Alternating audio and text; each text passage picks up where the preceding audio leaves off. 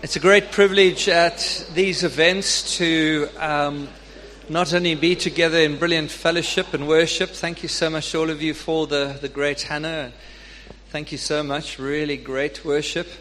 But also, it's a wonderful privilege to gather to the Word of God.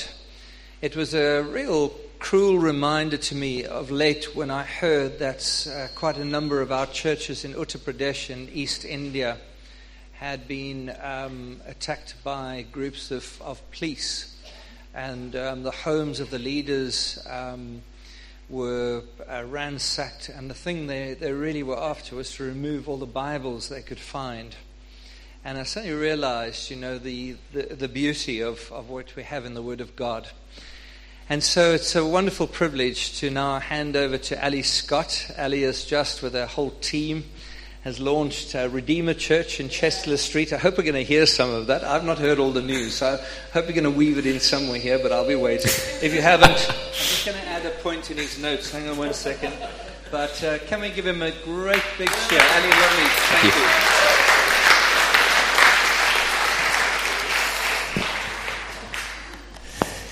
Excellent.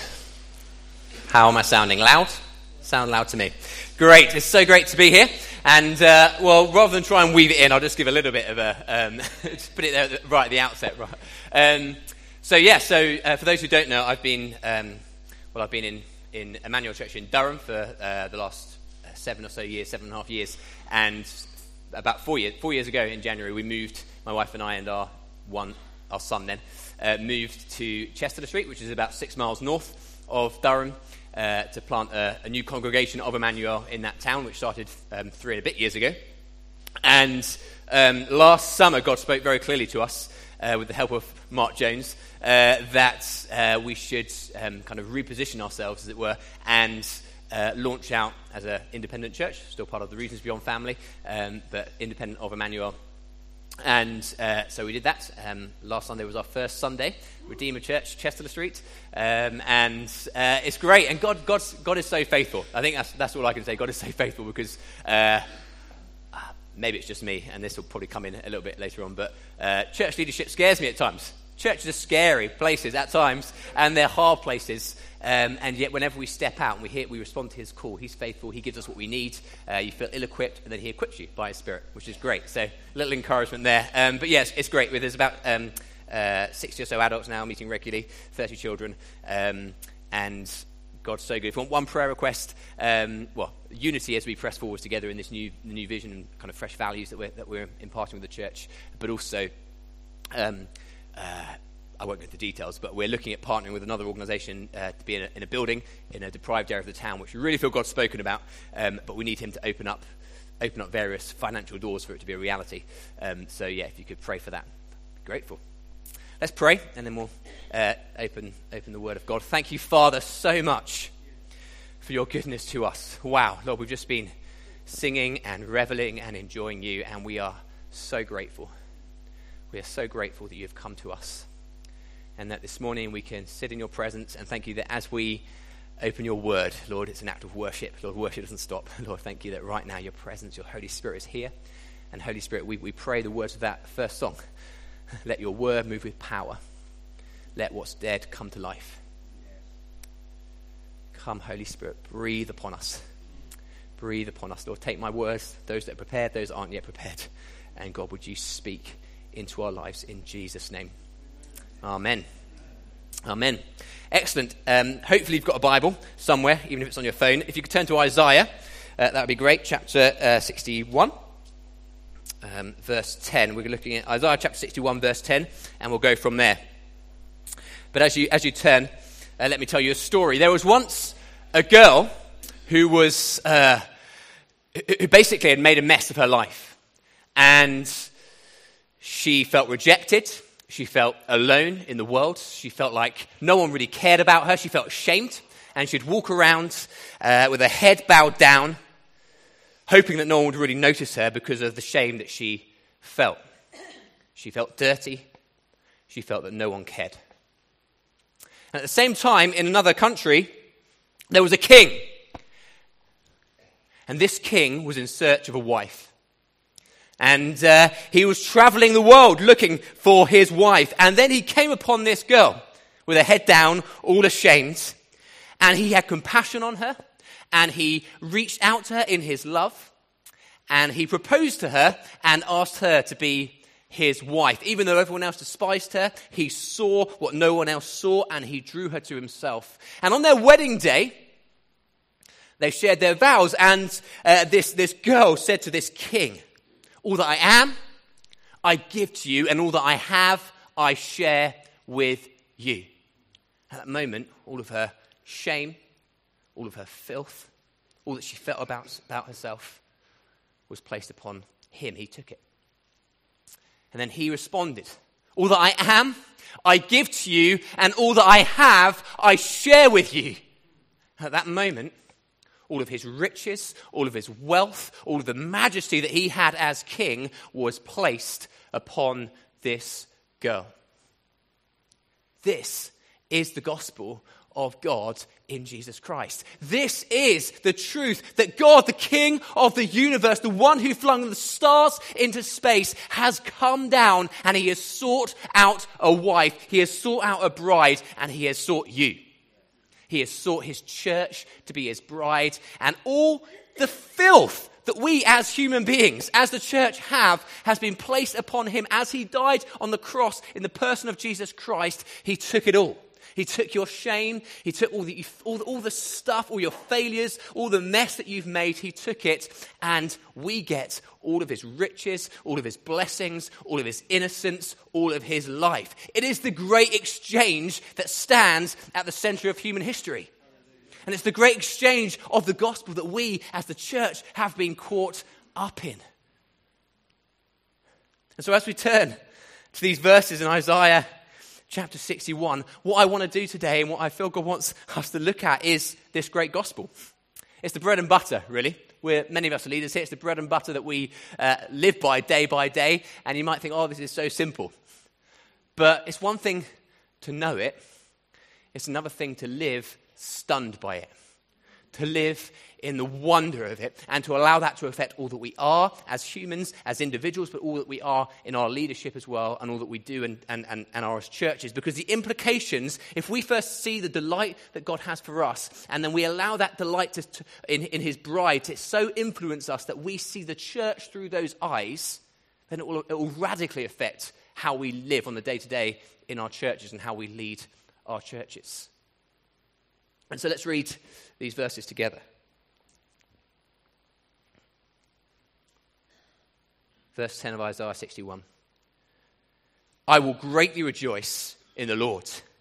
My soul shall exult in my God, for he has clothed me with garments of salvation. He has covered me with the robe of righteousness, as a bridegroom decks himself like a priest with a beautiful headdress, and as a bride adorns herself with her jewels. For as the earth brings forth its sprouts, and as a garden causes what is sown in it to sprout up, so the Lord God will cause righteousness and praise to sprout up before all the nations. For Zion's sake, I will not keep silent. And for Jerusalem's sake, I will not be quiet until her righteousness goes forth as brightness and her salvation as a burning torch. The nations shall see your righteousness, and all the kings your glory, and you shall be called by a new name that the mouth of the Lord will give. You, will, you shall be a crown of beauty in the hand of the Lord, and a royal diadem in the hand of your God. You shall no more be termed forsaken, and your land shall no more be termed desolate, but you shall be called, My delight is in her, and your land married, for the Lord delights in you, and your land shall be married. For as a young man marries a young woman, so shall your sons marry you. And as the bridegroom rejoices over the bride, so shall your God rejoice over you. On your walls, O Jerusalem, I've set watchmen all the day and all the night. They shall never be silent. You will put the Lord in remembrance. You who put the Lord in remembrance, take no rest and give him no rest until he establishes Jerusalem and makes it a praise in the earth.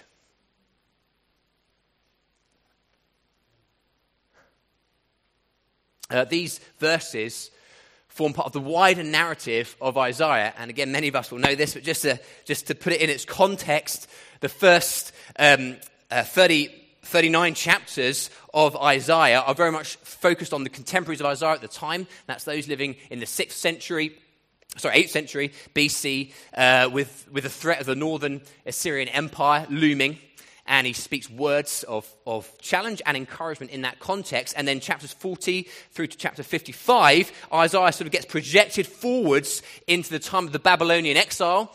Um, and gives prophetically gives words of hope and life to the people as they're in exile um, two centuries later and uh, seeks to, to, point them towards the, the, the glory and the greatness of God and the hope they have in God at that time. And then the final section, chapter, chapters 56 to 66, that we find ourselves in today, are uh, generally deemed to not be seen to be attached to one particular historical context, but are words of, of life and hope to the universal people of God who are waiting for the promised salvation of God that is to come. so that's where we find ourselves. And in this last section, uh, the, the first part of it is pretty gloomy.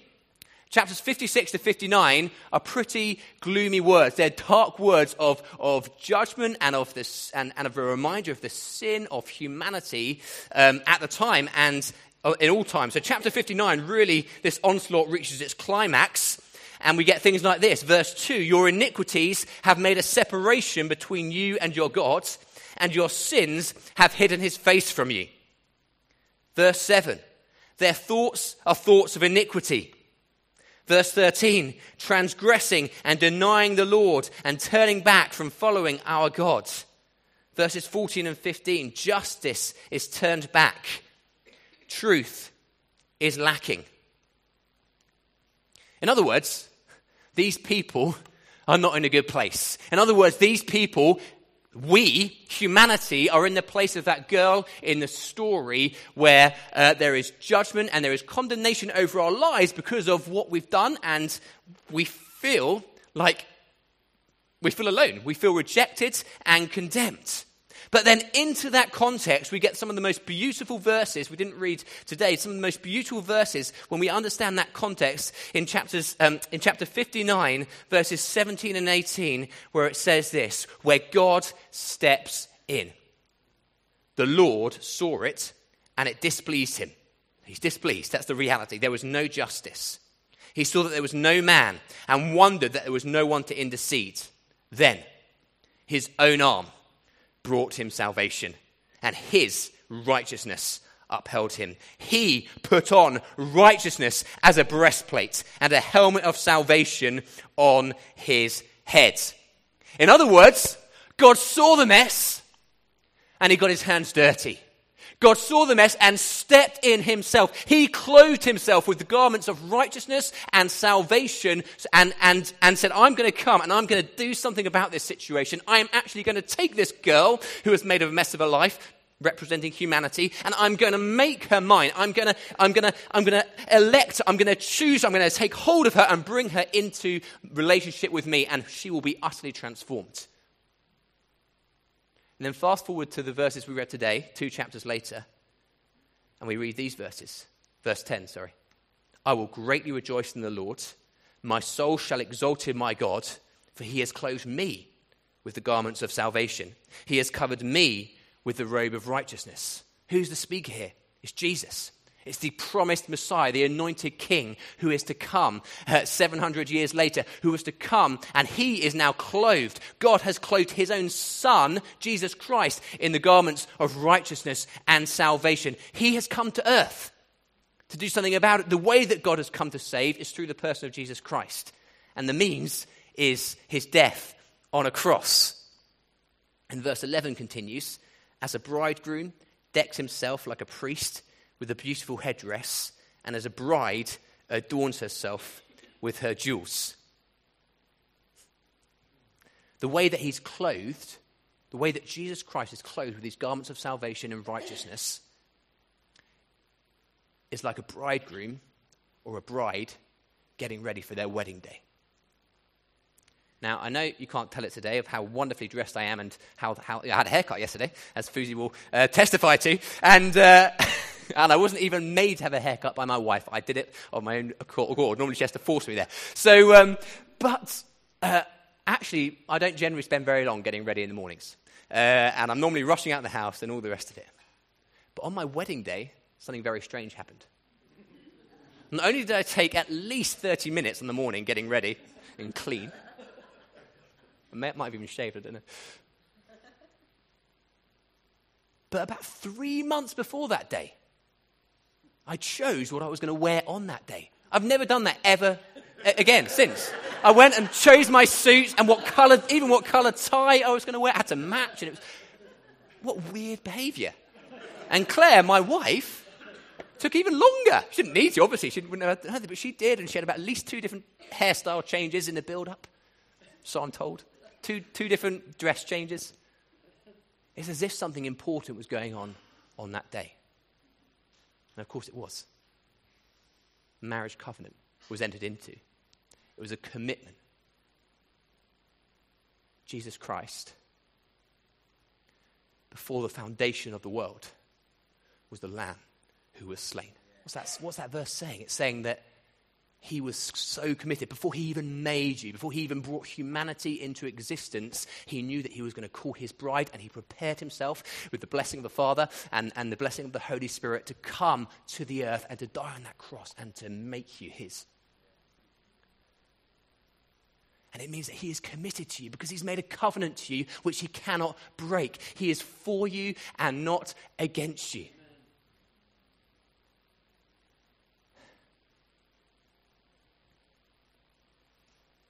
If we go back to verse 10, it gets even more astonishing. It says, I will great, this is Jesus speaking, I will greatly rejoice in the Lord. My soul shall exalt, it, exalt in my God, for he has clothed me with these garments of righteousness and salvation. Let's just pause to think what's going on here. Jesus Christ is rejoicing and exulting in God the Father because he's about to be clothed in these garments of righteousness and salvation. But what were these garments of righteousness and salvation that he put on? It was death on a cross, it was nails through his hands, it was whipping and torture. And he did it because he wanted his bride. He did it because he saw the mess we were in and said, I'm going to get hold of them and I'm going to make them mine. He so loves you. He rejoices in it. Hebrews 12. For the joy that was set before him, he endured the cross, scorning its shame. That is you. That is the church. That is the prize that was set before him, the joy that makes, means he could rejoice even in the midst of the pain and the agony of the cross. He is rejoicing because he knows what the prize is. The prize is a beautiful bride, the prize is the church. The church was on his mind as he endured the cross. This, this, you were on his mind. Sometimes we can, and it is corporate, of course, but we need to individualize it as well. You were on his mind as he endured the cross. He, he wanted you, he wanted that great exchange to go to take place. 62, verse 1. For Zion's sake, I will not keep silent, and for Jerusalem's sake, I will not be quiet until her righteousness goes forth as brightness and her salvation as a burning torch. Do you see the flow of the story? Chapter 59, God decks himself out with righteousness and salvation. Chapter 61, verse 10, he clothes Jesus with those garments of righteousness and salvation. Chapter 62, verse 1, it's humanity, it's the church, it's the people of God who are clothed with these garments of righteousness and salvation as Jesus dies on the cross, prophetically being projected into that context. That is what is going on here. And, and the, the, the aim, the ambition, the desire, the reason why Jesus dies on the cross is that he would have a people, he would have a glorious bride who is shining brightly with the righteousness of God, who is burning the salvation of God forth to the world around. That's what the church is for. Jesus died to get a bride and then put her on display. We're called to shine forth. All sorts of verses you could read for that, but we know the truth. We are called as church to shine forth with Jesus and the beauty and the glory of Jesus. That was his ambition. Ephesians 5 Christ loved the church and gave himself up for her, just as a husband is called to love her wife, that he might, his wife, sorry, that he might sanctify her, having cleansed her by the washing of water with the word, so that he might present the church not just to the world, but to himself. Wow, to himself in splendor. That's amazing. I mean, God is the matchless, one of matchless splendor, and somehow the church being presented to God is full of splendor in God's eyes. Without spot or wrinkle or any such thing, that she might be holy and without blemish. That girl is now made full of splendor in the eyes of God, holy, without blemish, spotless, and beautiful. So the church, the bride, is called to display the righteousness of God, the beauty of God. But also, she's called to receive the bridegroom's delight. Verse 2 The nations shall see your righteousness, and all the kings your glory, and you shall be called by a new name that the mouth of the Lord will give.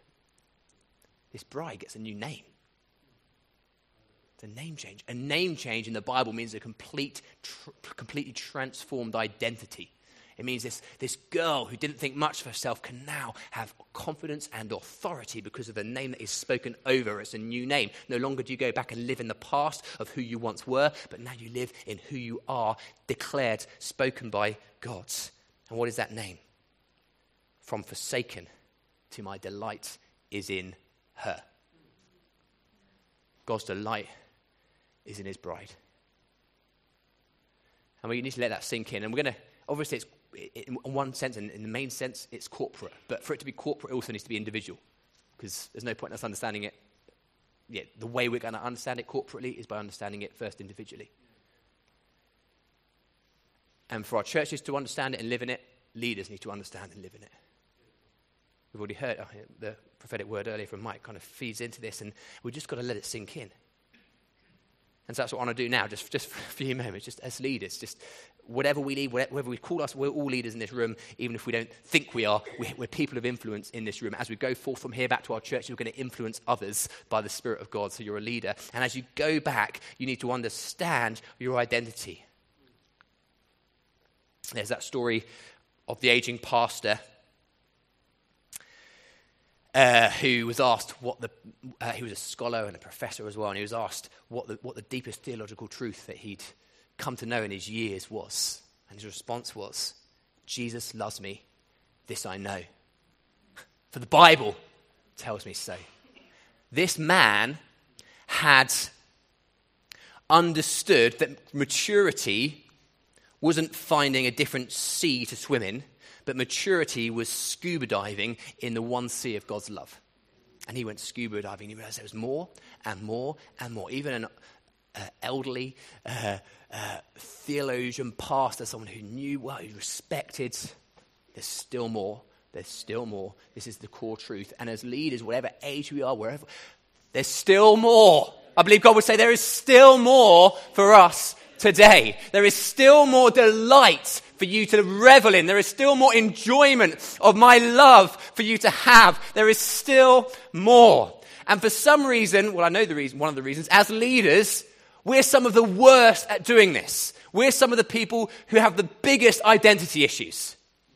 I certainly do at times. And I know, I know it happens, and that's why leaders uh, struggle in all sorts of ways, including myself, because we have the biggest identity issues at times. It's because we are the worst at living with a performance gauge over our heads. And so all of our insecurities are put out before us day by day by day. And rather than looking at our new name, my delight is in her, we look at our insecurities and our failings and how bad our church is doing at the moment or how our church is not growing compared to the church down the other side of the country or down the road. And we need to hear, my delight is in you. My delight is not just, or not, it isn't in how well your church is doing. It doesn't go up and down with the success or the failure of your church. It is in you, it is in you, it is in you. Enjoy my love. Jesus said in John chapter 15, abide in my love. That means remain. That means just stay in it. Do not get out of it. Live in it. Abide in it. So we need to do that. It means I get up in the morning, I abide in the love. Before I think about, oh, I've got to do all I've got to have that difficult conversation, or about the criticism I received yesterday from those members of my church, or the weight of responsibility I'm feeling right now as I lead in this thing, or whatever it might be. Jesus loves me, this I know. For the Bible tells me so. Use whatever verse you want, use whatever helps you, but abide in the love and stay in that throughout the day.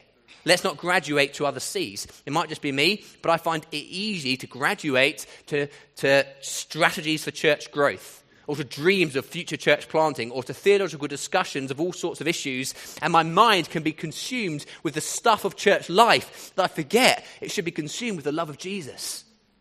These things are important. Of course, we need to think about church life. I'm not, it's, not a, I'm not, it's not a simplistic dualistic one or the other thing. It is both and, but the priority, the focus needs to be the love of Jesus for us as we do these things, which compels us and motivates us and gives us all that we need. As we've relaunched as Redeemer, uh, I've, I've found this a real challenge because, man, it's been busy. And my insecurities have come right out before me again.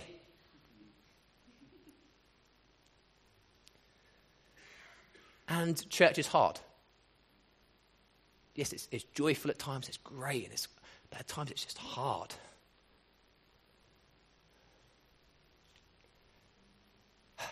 My delight is in you. Come on. Come on. Hallelujah. Thank you, Jesus. Thank you, Jesus.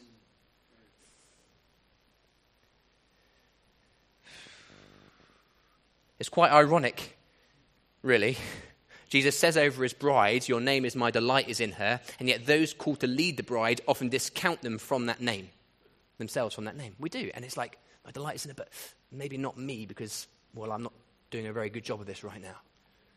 Or this thing's happening in my life, or this thing's happening with, with my children, or this thing's happening in my marriage, and, and, and it's hard, and, and oh, no, we need to work through this stuff. There's stuff to work through, but in it all, we know that God does not change. Jesus was slain before the foundation of the world. He chose you in Christ at that time, and He said, I'm your, you are mine, you are mine, I am yours as well. I've committed myself to you.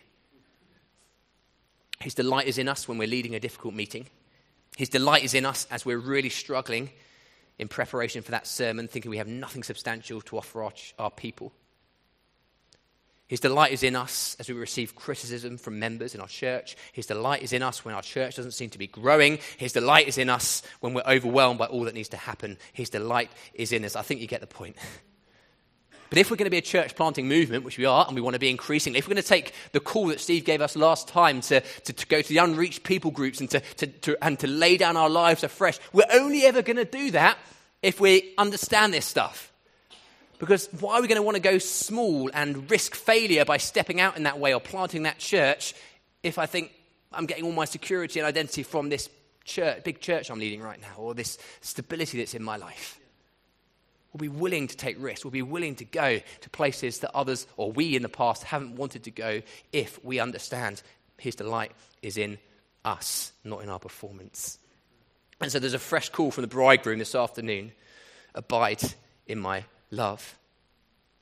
Get scuba diving in the infinitely deep seas again.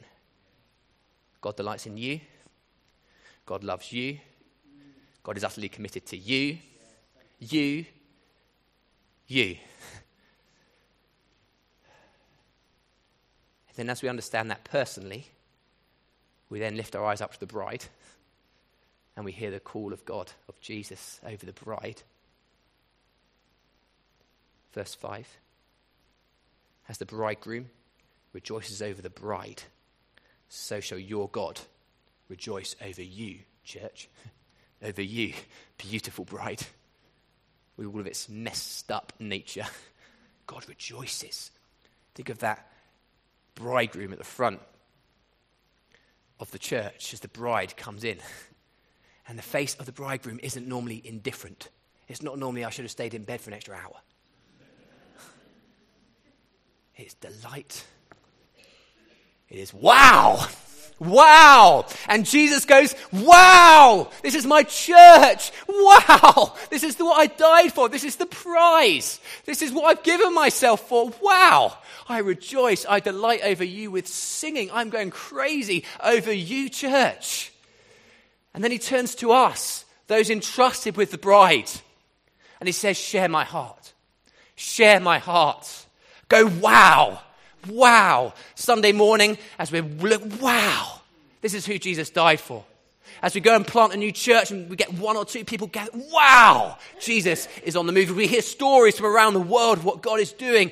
Wow, God, you you you gave yourself for this bride. Wow.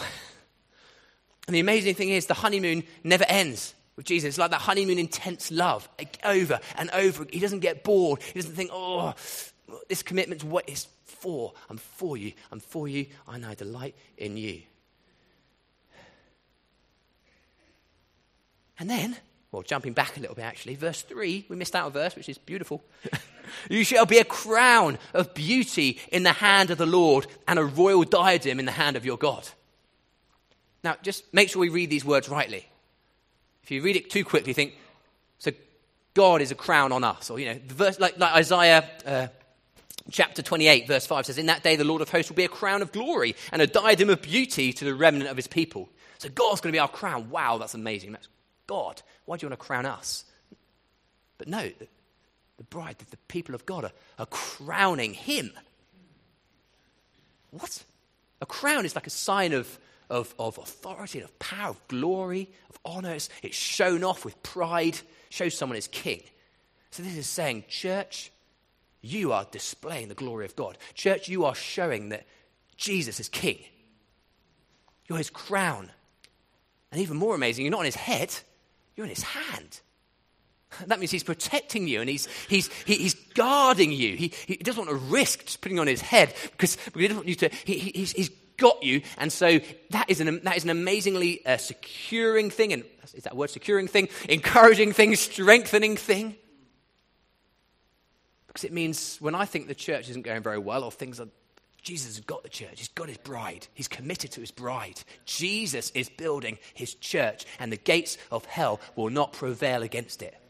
Jesus is with us, he's for us, and he loves his bride. John Calvin says this He calls the church God's crown because God wishes that his glory should shine in us. And in that, it is proper that we should behold and admire the inconceivable goodness of God. Since, notwithstanding that we are by nature filthy and corrupted and more abominable than the mire of the streets, he puts even strong, more strongly than I did, yet he adorns us in such a manner that he wishes us to be the diadem of his kingdom.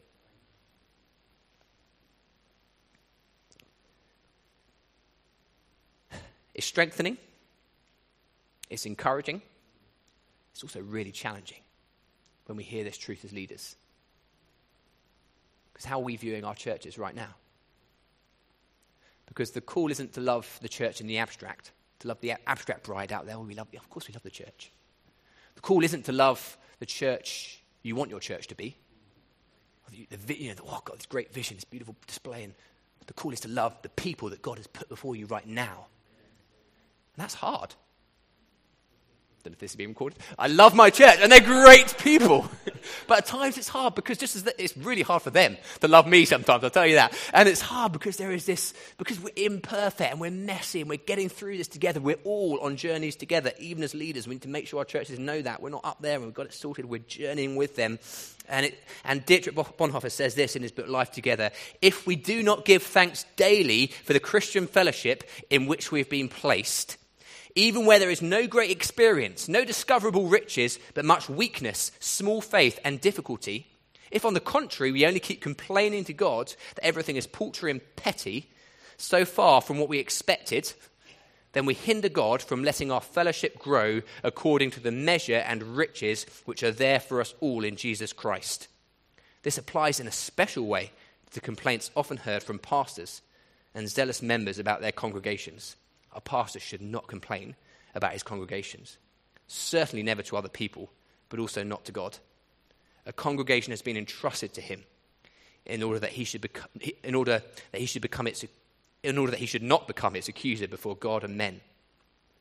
What may appear weak and trifling to us may be great and glorious to God, his bride.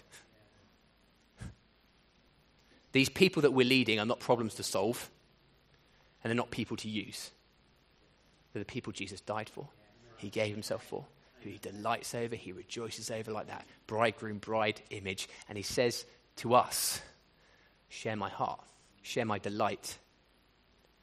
And that doesn't mean in the good times only, it means in the successes and in the failures, in the criticism and in take. I mean, Jesus did it by dying on a cross. He rejoiced, and then the people he was dying for killed him. We're never going to get it that bad. Probably. And if that's our mindset, if we don't devalue the bride, but we rejoice and delight in the bride as Jesus delights in the bride, then it will radically affect how we view our task as leaders. And that brings us to our final verses in verse 6 and 7. On your walls, O Jerusalem, I've set watchmen. All the day and all the night they shall never be silent. You who put the Lord in remembrance, take no rest, and give him no rest until he establishes Jerusalem and makes it a praise in the earth. In the context, I believe we, when we read words like Jerusalem and Zion in these verses, we're talking about the people of God over all time, uh, including the Jews of the Old Testament and those who believe in Christ now. So this is the people of God, and the, the, the, the, the ultimate aim is that Jerusalem, the people of God, will be established as a praise in the earth. But in the meantime, there's watchmen on the walls. Watch men, watch women, watch people on the walls. And that means that's us. I think it's every Christian, really, but I think it's particularly for those who have entrusted with this city of Jerusalem, with the people of God. We're called to, to pray and prophesy and act and give ourselves just as Jesus did. I don't know if you noticed, again, the parallelism. I don't think Isaiah's not silly, um, and uh, it's deliberate. And so, um, chapter 62, verse 1, Jesus says, For Zion's sake, I will not keep silent. For Jerusalem's sake, I will not be quiet. And then, um, verse 7, we are called, sorry, verse 6, we are called to never be silent and to take no rest and give him no rest until Jerusalem is established for Jerusalem's sake. In other words, just as Jesus gave himself, gave himself, gave himself utterly on the cross for the people of God, for his bride, so now we're called to give ourselves, radically give ourselves, following in the footsteps of Jesus. Just as we heard from Rodney, there is this call on us to lay our lives down. And I think we can do a lot of church leadership without laying our lives down for the bride. We can, we can have our meetings, we can do our things, and we can put, and we can, and obviously we've got to have barriers, we've got to, but if we're going to reach the unreached people groups, if we're going to plant more churches, if we're going to see wonderful things happening that we believe are going to happen, if we're going to see revival, revival is going to take it out of us. Hope you know that when we pray for revival, we're praying, God, I'm dying to myself now. I'm, this is a prayer of death to me and life to you just as Jesus did, life to you and to your bride. Radical call of Jesus. We will take no rest in our action and we will give God no rest in prayer until the ultimate goal of the people of God being established as a praise in all the earth is accomplished. Here's the goal in the words of Revelation 21, verse 2. I saw the holy city, the new Jerusalem, coming down out of heaven from God, prepared as a meeting, as a nice little gathering, prepared as a bride, adorned for husband. That means ready. Or chapter 21, 9 to 11, come, I will show you the bride, the wife of the Lamb.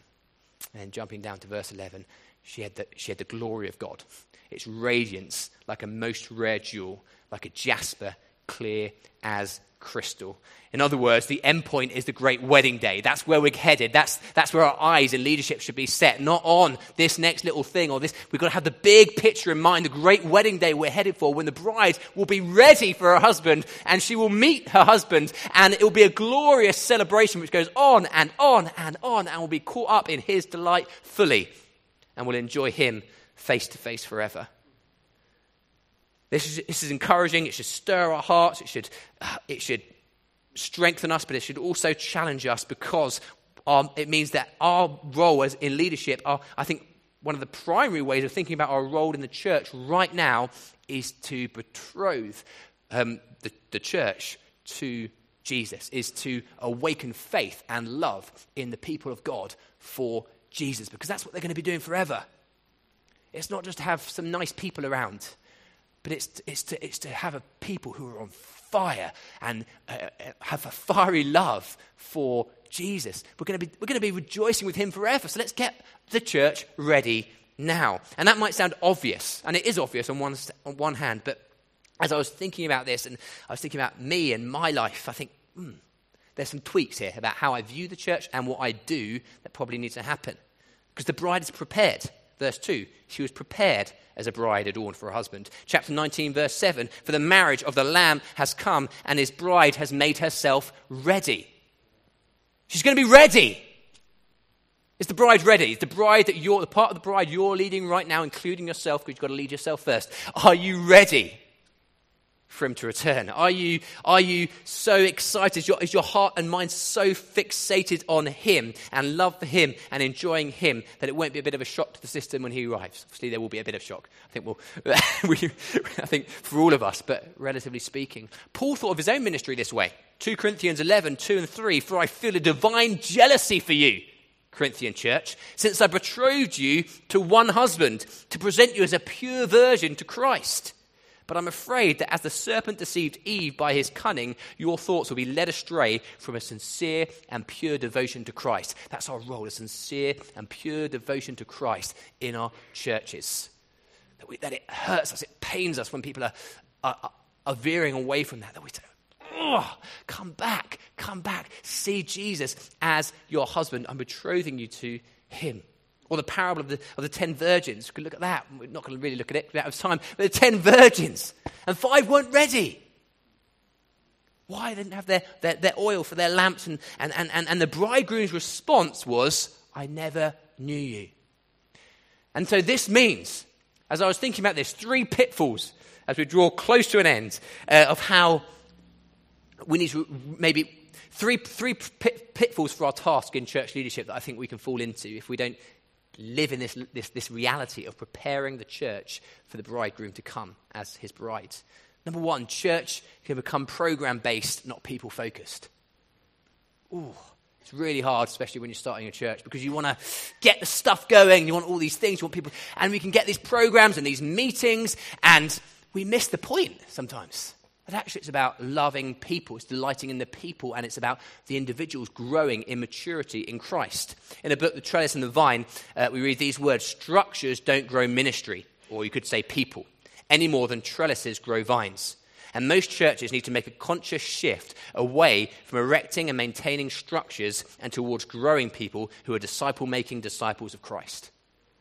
How the, structures are needed, obviously. We're not, but how are the structures there to help disciples making disciples? If they're not, get rid of them. Change the structures, do something different, strip it down, make it sim- simpler, whatever needs to happen. Secondly, preaching becomes how to's rather than Jesus magnifying. If we want a people who are on fire for Jesus, ready for the bridegroom to come home, then we're not going to get that by people hearing week on, week out, you should do this, you shouldn't do that, do more of this, do more of it. Oh, my goodness gracious me. We're going to have it by saying, wow, Jesus is amazing as they leave our churches. Not got to that point yet, but if you, if you have got to that point where you're having people shout that as they leave, let me know the, the keys. Um, but that's what we want Jesus magnifying, not simply how to's. And thirdly, leadership becomes effort based rather than prayer driven. Because we can't prepare the bride. We can't get her ready by saying, come on, just more of this and a bit more of that. We need to get on our knees. Our leadership in, of the bride needs to be on our knees because only God can make the bride ready. Only God, by His Holy Spirit, can come and do a work which says, Wow, Jesus, you're amazing. I want more of you. I need more of you. I love you. And so the call from the bridegroom to us this afternoon is twofold. Number one, to receive his delight afresh in us.